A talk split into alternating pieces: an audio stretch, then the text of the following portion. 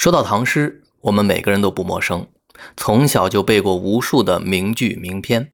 但要说到哪一首是最厉害的，是唐诗界的顶流，恐怕每个人的看法都会不一样。今天我们就聊聊这个话题。下面我要说的这首唐诗，也许你不记得全文了，但是你一定听过它的大名，它就是有着“孤篇盖全唐”之名的《春江花月夜》。它凭什么那么牛？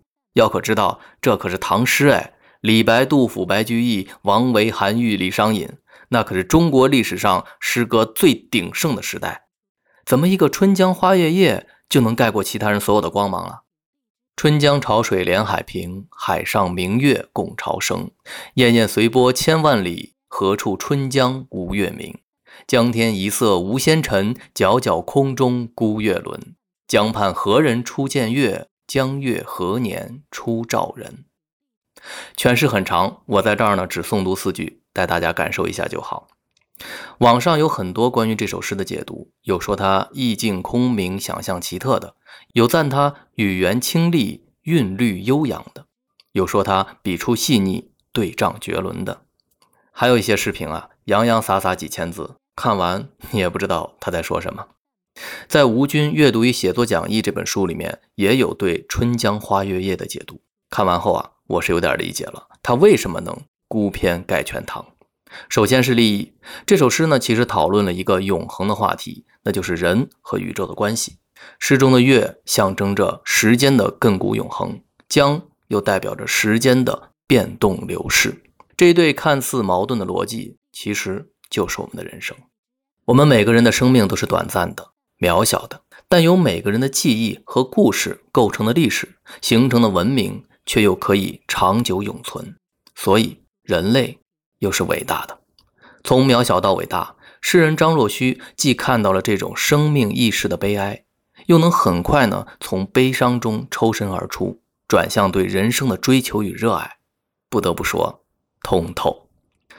其次是金句，全诗最有名的一句莫过于“江畔何人初见月？江月何年初照人？”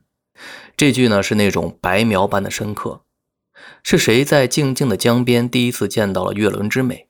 这江月之境又是在什么时候见到了他的有缘之人？你只要在一个夜深人静的晚上，找一个湖边或水旁，静静的看着月亮，这首诗的意境一定会在你心头浮现。最后是融合。全诗的高明之处呢，就在于他把情感和景物、时间和空间、永恒和易逝这些元素糅合到了一起，而且一点也不突兀、不怪异，一切都是那么的自然，仿佛是一个有机的整体，像月亮下的宝石，不耀眼却深情隽永。其实诗歌无非是触景生情、歌以咏志，但要传千古，一定是他站在了人生的某个哲学层面。理解之后呢，这首诗在我心中的分量确实是提升了一个档次。但要说孤篇盖全唐，我个人觉得文无第一嘛。这就好比喜欢这首诗的人遇到了人生的知己一样，极力的表达出的一种狂赞吧，并不能成为一个客观的评价标准。就像我们今天遇到一个令自己惊叹、拍手叫好的东西，就会大呼一声 “yyds”，这就和那些喊着孤篇盖全唐的人是一样的心情。而这一切呢，江月已月见。